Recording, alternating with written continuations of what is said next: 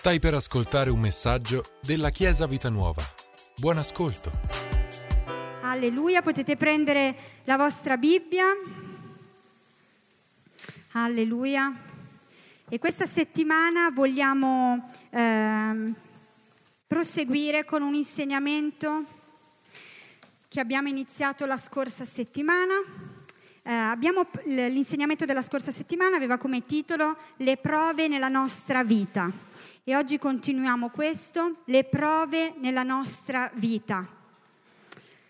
Quando Gesù è asceso al cielo, prima di, di andare per sempre con il Padre, ha parlato ai suoi discepoli e ha detto ai suoi discepoli: andate per tutto il mondo, predicate il Vangelo, battezzate, ha detto, ha detto tante cose, ma in particolare ha detto fate discepoli, fate discepoli.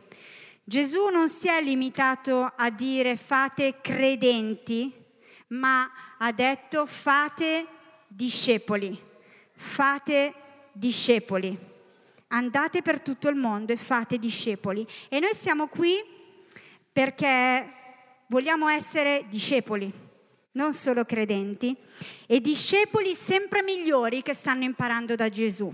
Noi vogliamo essere discepoli sempre migliori che stanno imparando da Gesù.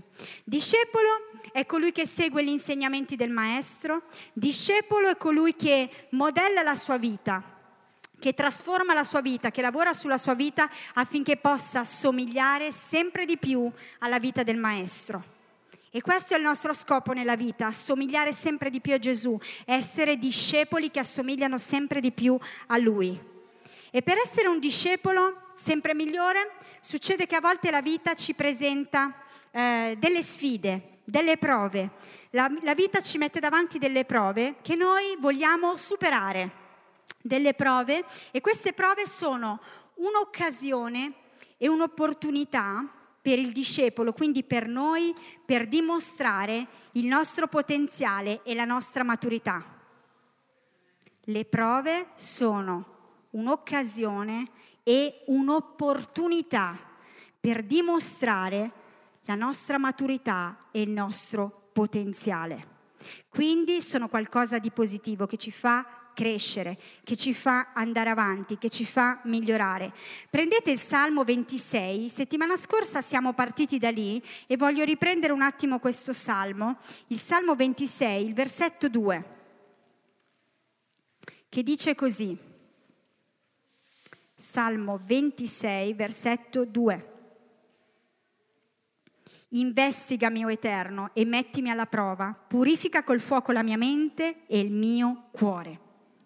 Investigami, mettimi alla prova, investigami, mettimi alla prova. Abbiamo detto che questa è una preghiera coraggiosa che il salmista ha fatto. Ha detto a Dio: Signore, investigami, mettimi alla prova. È una preghiera coraggiosa che possiamo fare, ma è la preghiera del discepolo, che vuole crescere, che vuole assomigliare sempre di più a Lui, che vuole andare avanti. E noi non, non temiamo di fare questa preghiera. Noi non temiamo di fare questa preghiera. Signore, investigami. Signore, investigami.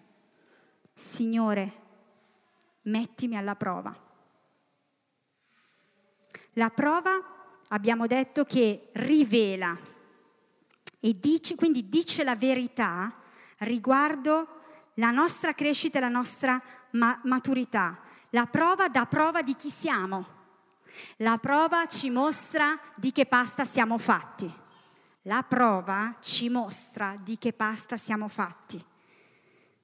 Non ricordo se settimana ho fatto questo, questo esempio, settimana scorsa ho fatto questo esempio, poi ho predicato anche prima, quindi sono confusa con gli esempi che ho fatto, però è la spugna che si strizza, la prova ci strizza e mostra che cosa c'era nella spugna, cosa c'è dentro di noi.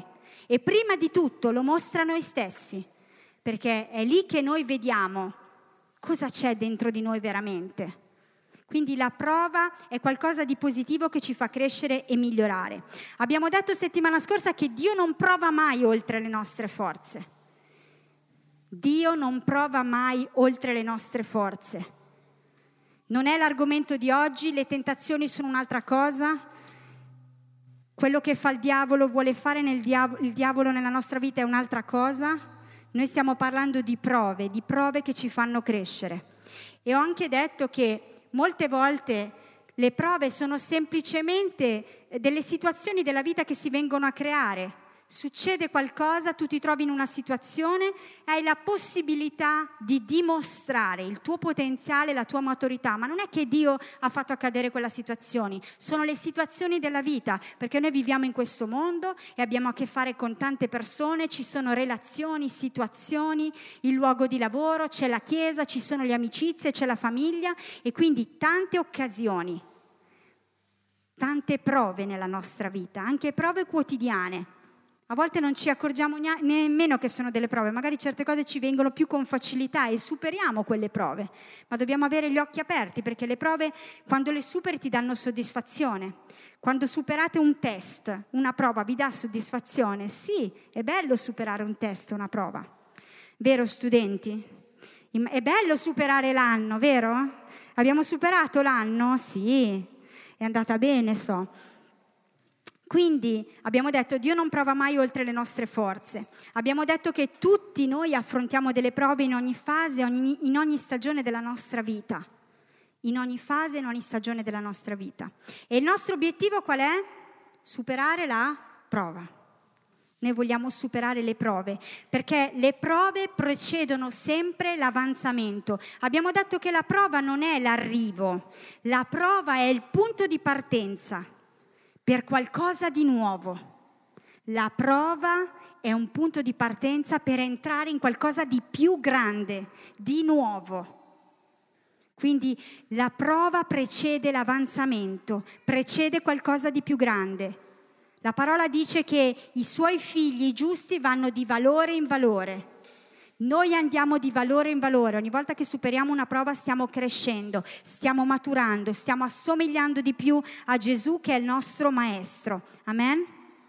E poi abbiamo anche detto che come un prodotto che non viene, eh, non viene usato finché non è testato, così avviene anche con noi. Essere testati è, impor- è importante. Non è possibile mettere in commercio un prodotto che non è stato prima testato e provato, perché quel prodotto può essere pericoloso, può fare del male. Ma anche una semplice sedia, se non viene provata, può essere pericolosa. Io posso produrre una sedia, ma se poi si siede un uomo di cento chili su quella sedia, la sedia non, non, non lo regge?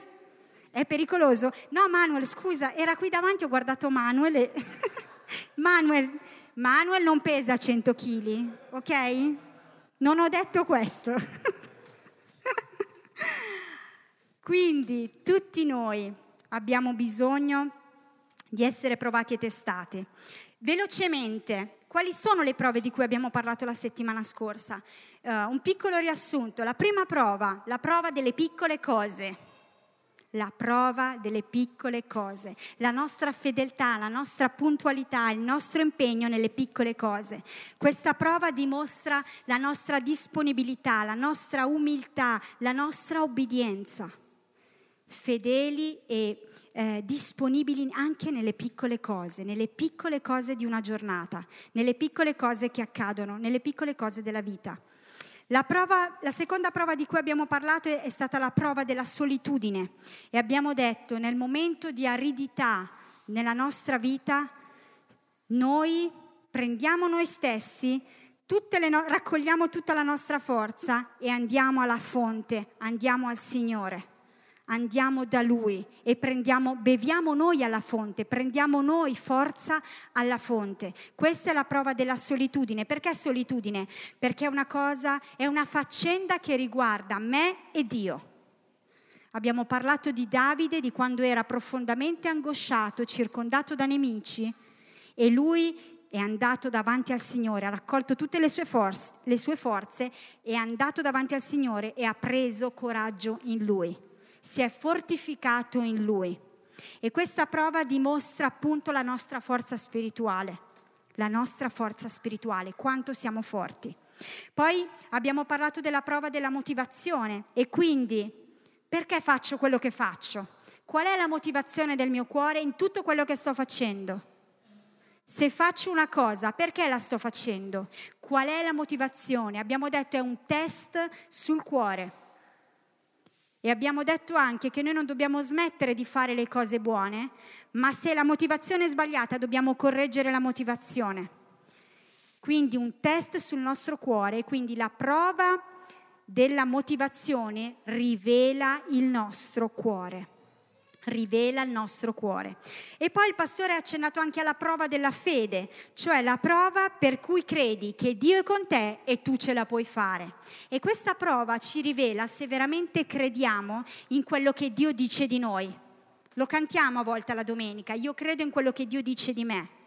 Però dobbiamo anche dimostrarlo, ci sono dei momenti in cui dobbiamo dimostrare di credere in quello che Dio dice di noi e che quindi ce la possiamo fare. Amen?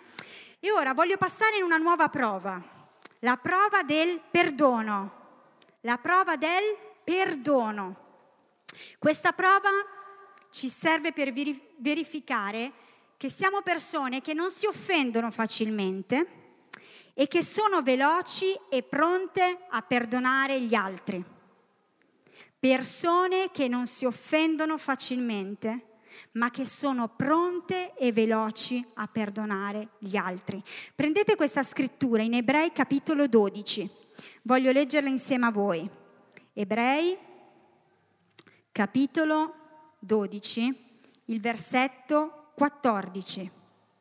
E dice così: procacciate la pace con tutti e la santificazione, senza la quale nessuno vedrà il Signore. Badando bene che nessuno rimanga privo della grazia di Dio e che non spunti alcuna radice di amarezza che vi dia molestia e attraverso la quale, la quale molti vengano contaminati. Procacciate la pace con tutti. Un'altra traduzione dice: impegnatevi a cercare la pace con tutti. Cercare la pace con tutti e quindi imparare anche a essere veloci, non offendersi e perdonare è un impegno. Non viene automatico a nessuno, è un impegno. E poi eh, questo versetto, al versetto quindici dice: e che non spunti alcuna radice di amarezza. Che non spunti nessuna radice velenosa, dice un'altra traduzione. La mancanza di perdono fa crescere in noi delle radici velenose, delle radici velenose. Qualche tempo fa, all'entrata del, del nostro, diciamo, giardino dove parcheggiamo la macchina, c'era una piantina strana che non si capiva che cos'era e io l'ho strappata. E, e velocemente ho fatto così, è venuta su e l'ho buttata. Ora che piove da, da quanto piove? Due settimane? Che piove da due settimane, non mi viene da andare in giardino a mettere le mani qua e là. E nel frattempo questa pianta è ricresciuta e l'altro giorno mio marito ha provato a strapparla e non ci siamo riusciti. Allora l'abbiamo dovuta, l'abbiamo calpestata un attimo per spezzarla un po', però non siamo ancora riusciti a toglierla perché abbiamo lasciato passare del tempo e quindi dovremo andare lì con un arnese e tirarla bene. Più noi aspettiamo tempo, più le radici si fanno forti e più sarà difficile estirpare quella pianta. Pensate al cuore. Quando la radice è piccola, le cose non fanno tanto male, ma quando la radice è grossa, fa più male strappare. E quindi è buono per noi imparare a superare questa prova. Non offendersi facilmente e veloci e pronti a perdonare gli altri. È per il bene nostro, è per il bene del nostro cuore. Amen? E poi per concludere questo punto prendete anche Matteo capitolo sei, Matteo capitolo sei, versetto quattordici e quindici, dice così: perché se voi perdonate agli uomini le loro offese, il vostro Padre Celeste perdonerà anche voi. ma se voi non perdonate agli uomini le loro offese, neppure il Padre vostro perdonerà le vostre. Ricordiamoci sempre che è il Padre che ci ha comandato di perdonare gli altri e che è importante imparare a perdonare. Amen? La prova del perdono. La seconda prova di cui oggi voglio parlarvi è la prova della battaglia. La prova della battaglia dimostra la nostra abilità a resistere alle avversità quando ci troviamo nella volontà di Dio. Ad un certo punto nella Bibbia troviamo tantissime storie che parlano di questo, ma in particolare l'Apostolo Paolo ad un certo punto si trova coinvolto in un naufragio, in una tempesta. Ma l'Apostolo Paolo era nella perfetta volontà di Dio, stava seguendo il Signore e servendo il Signore, ma si trova in questa tempesta e vediamo lui come reagisce. Andate in Atti, capitolo ventisette, e voglio mostrarvi le parole che l'Apostolo Paolo usa in questa occasione, perché l'Apostolo Paolo ha superato questa prova, perché ha resistito alle avversità nonostante il momento difficile, perché sapeva che era nella volontà di Dio. Atti ventisette, il versetto ventidue.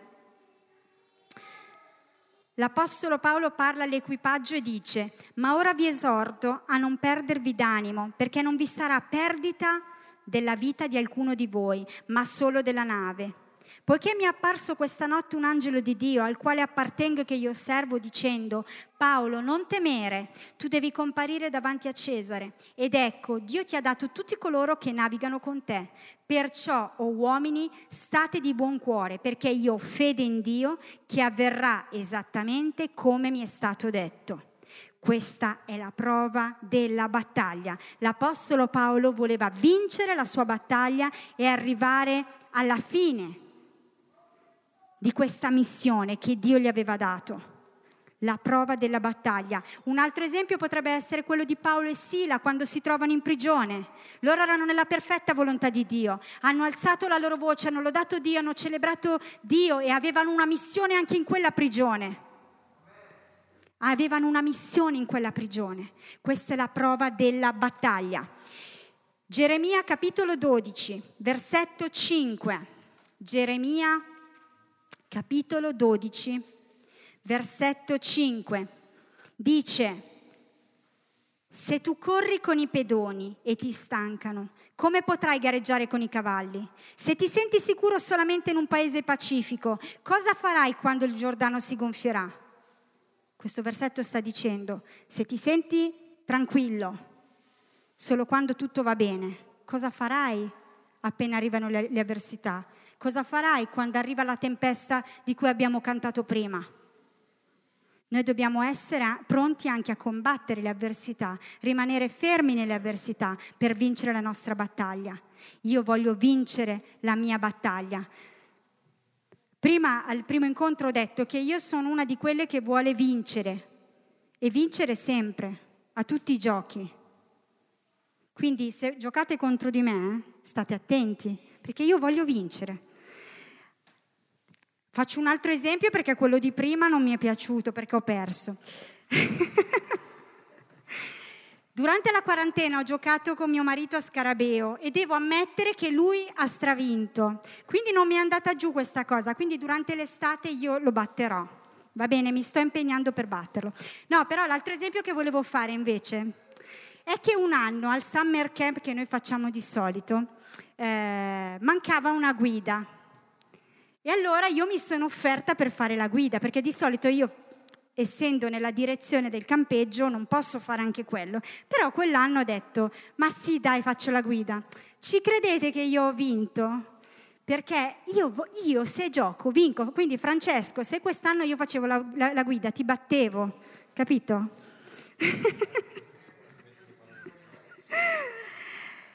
Guardate che se lo dico è così, eh? Ok, quindi noi, voi volete vincere, volete superare le battaglie, dovete essere così, non, nessuno di noi vuole perdere, noi vogliamo vincere, superare le battaglie, amen?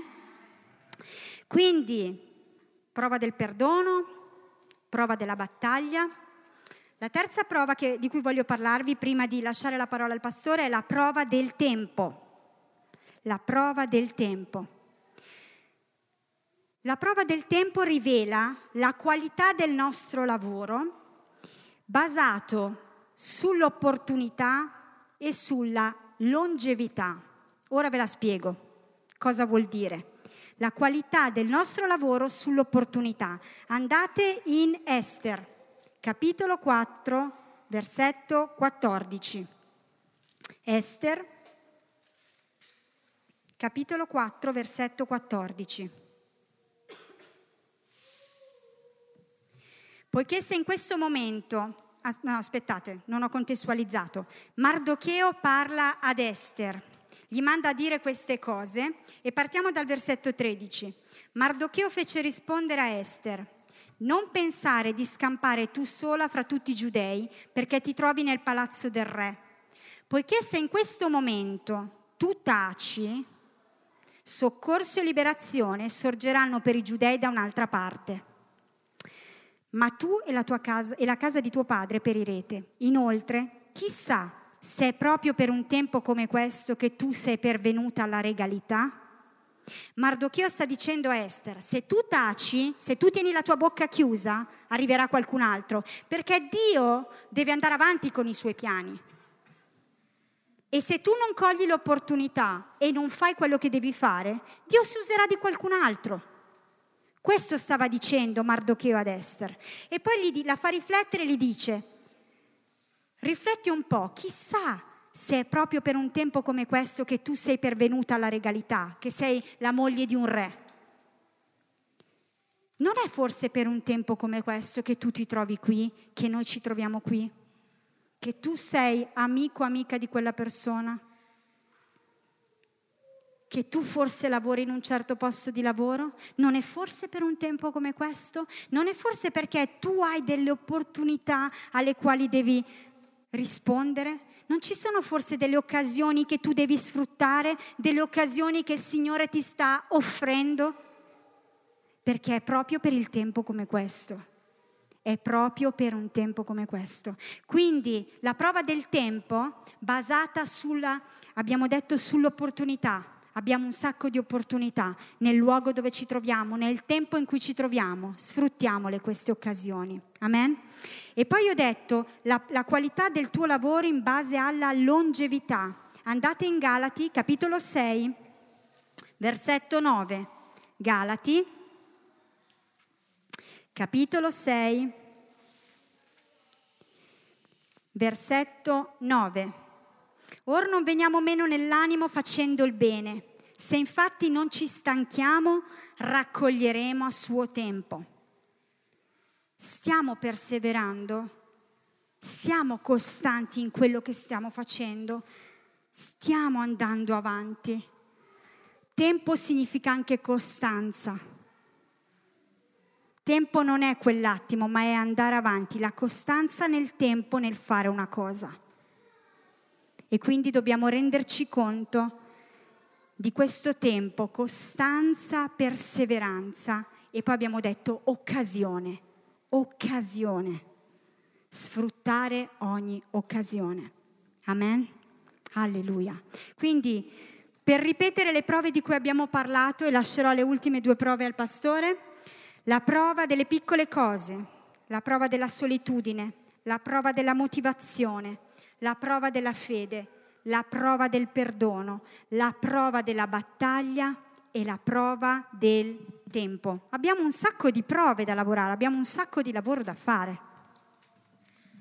Alleluia, grazie, sì, facciamo un applauso Pastore Michi. Io sono il campione di Scarabeo, se volete potete fare un applauso anche a me intanto che... L'estate scorsa c'è stata un'altra vittima di questa battaglia, che è stato José, perché lui non si è tirato indietro, pur non essendo l'italiano la sua prima la lingua madre, diciamo, ha provato a, battere, a combattere con noi, ma è stata una battaglia tra giganti. Però onore al... Provate a fare con noi anche le parole crociate, insomma, io se, potessi, se cercassi di fare una cosa del genere in lingua spagnola probabilmente non ci sarebbe proprio possibilità. Alleluia, Chiesa, le ultime due prove di cui voglio parlarvi sono due prove che hanno un nome molto simile. La prima è la prova dell'autorità, invece la seconda è la prova dell'autorità finale. E adesso vi spiego di cosa parliamo.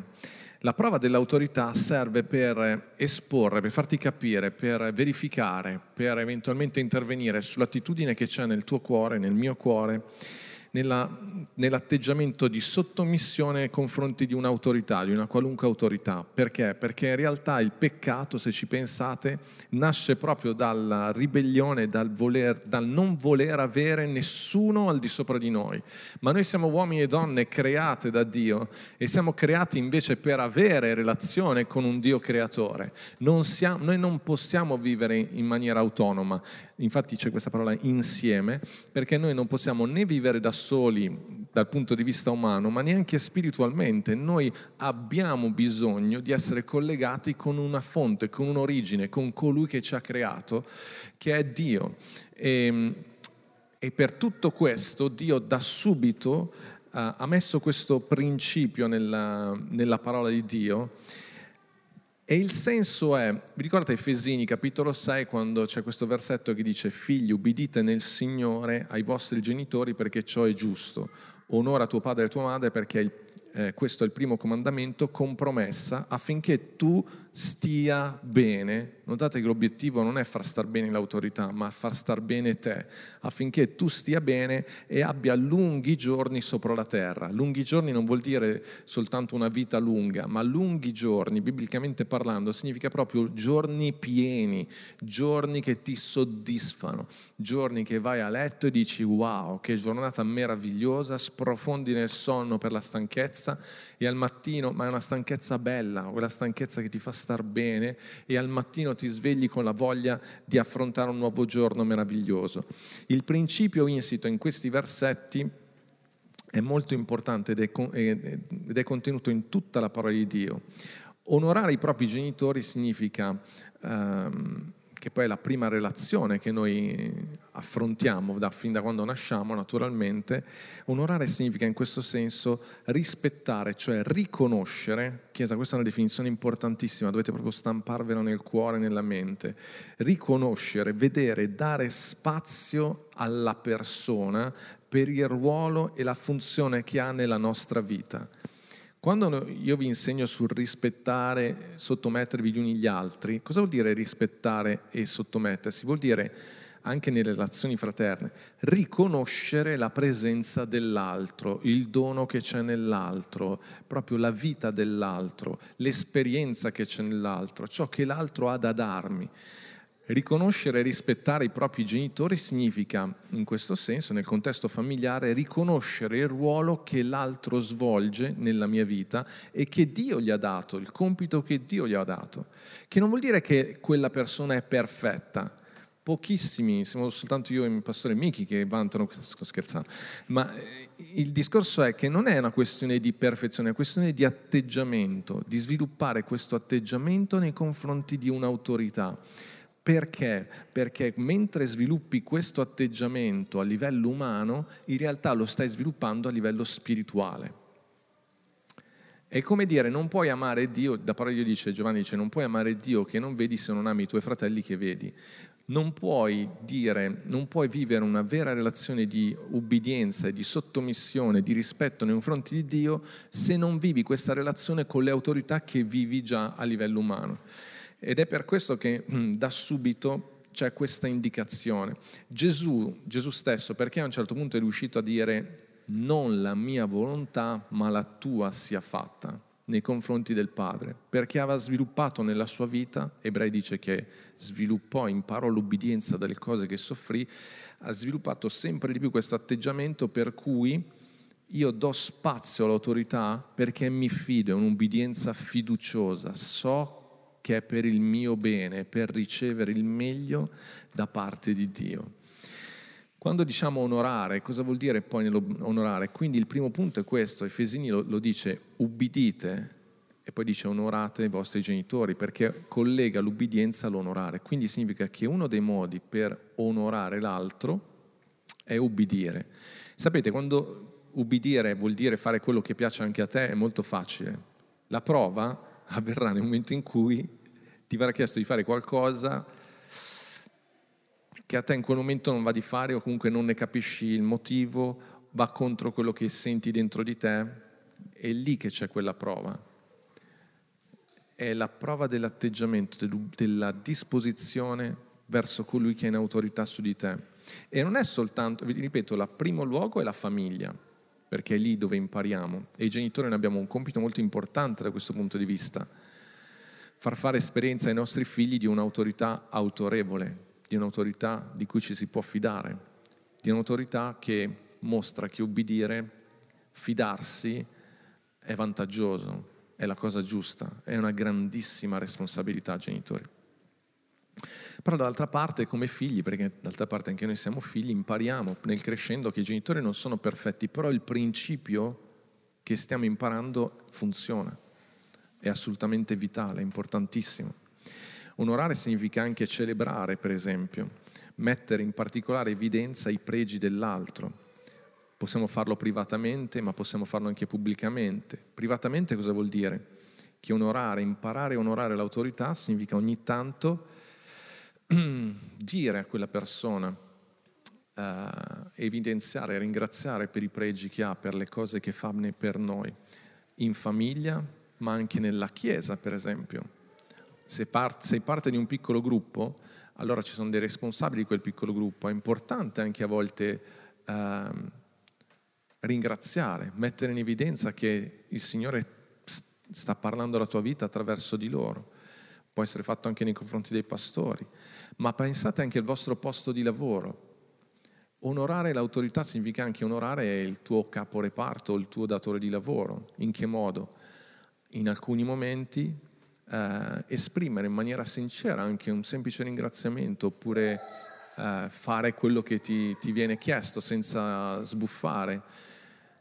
Significa parlare bene di quelle persone quando ti trovi a parlare con i tuoi colleghi, anche se gli altri magari ne parlano, iniziano a parlarne in maniera sarcastica. Invece onorare significa iniziare a parlare bene, limitare, proteggere. Questo vale anche nei confronti della Chiesa.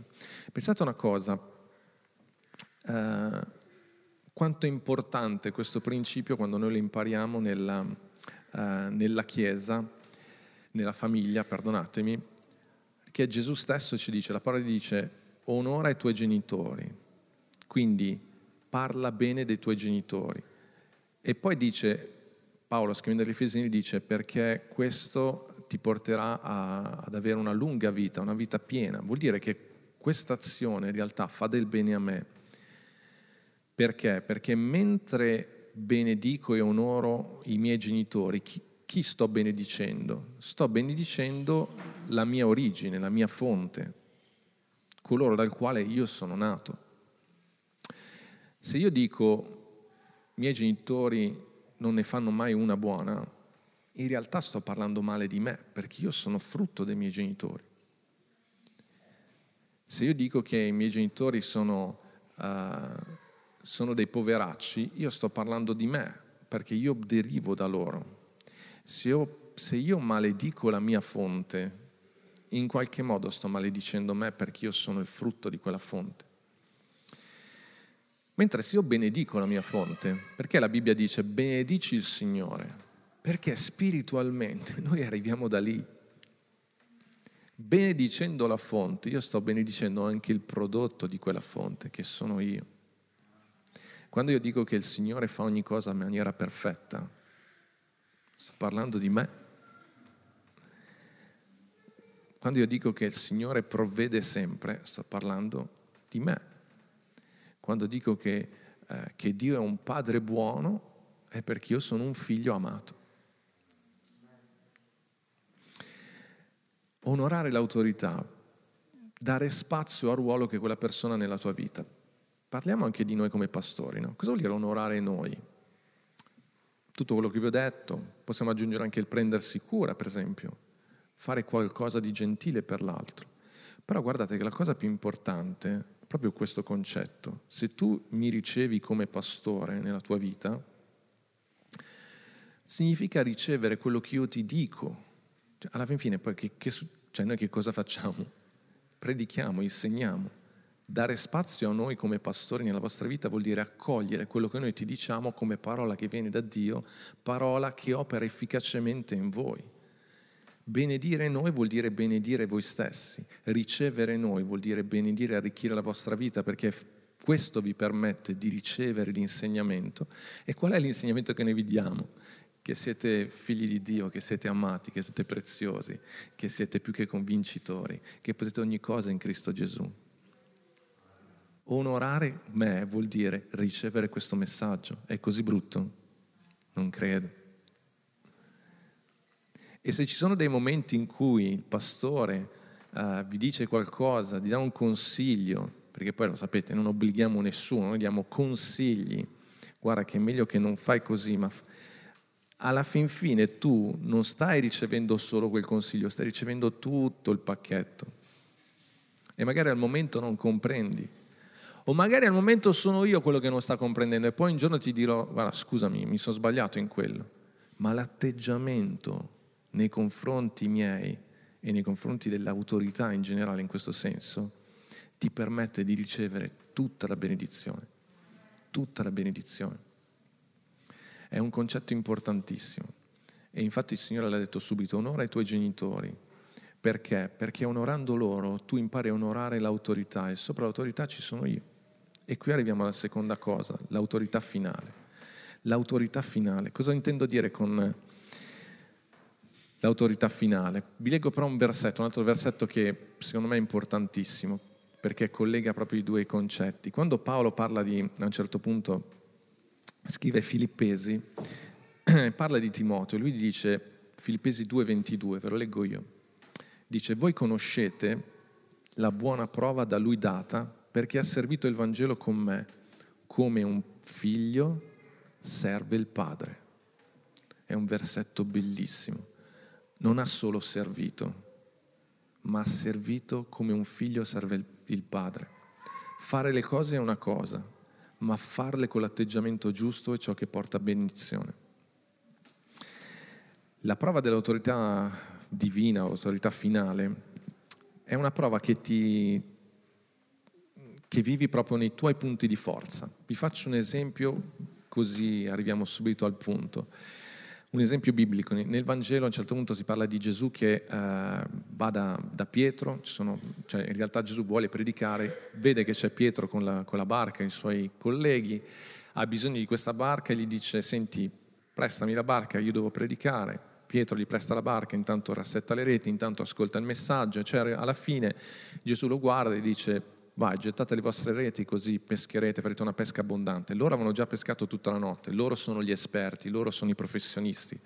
E effettivamente non è andata bene, non è il momento di pescare. Non, guarda, le cose ormai sono così, lo so bene. Vedete, la prova della, dell'autorità finale ci, ci mette in gioco proprio nei nostri punti di forza. Io ho esperienza, noi abbiamo esperienza della vita, noi ci sentiamo a volte come persone... Siamo qui su questa terra, quindi diciamo noi sappiamo come vanno le cose sulla terra. Io so come, va, come sono io, io so come vanno le cose, io so come sono i miei genitori, io so come sono i miei figli, io so.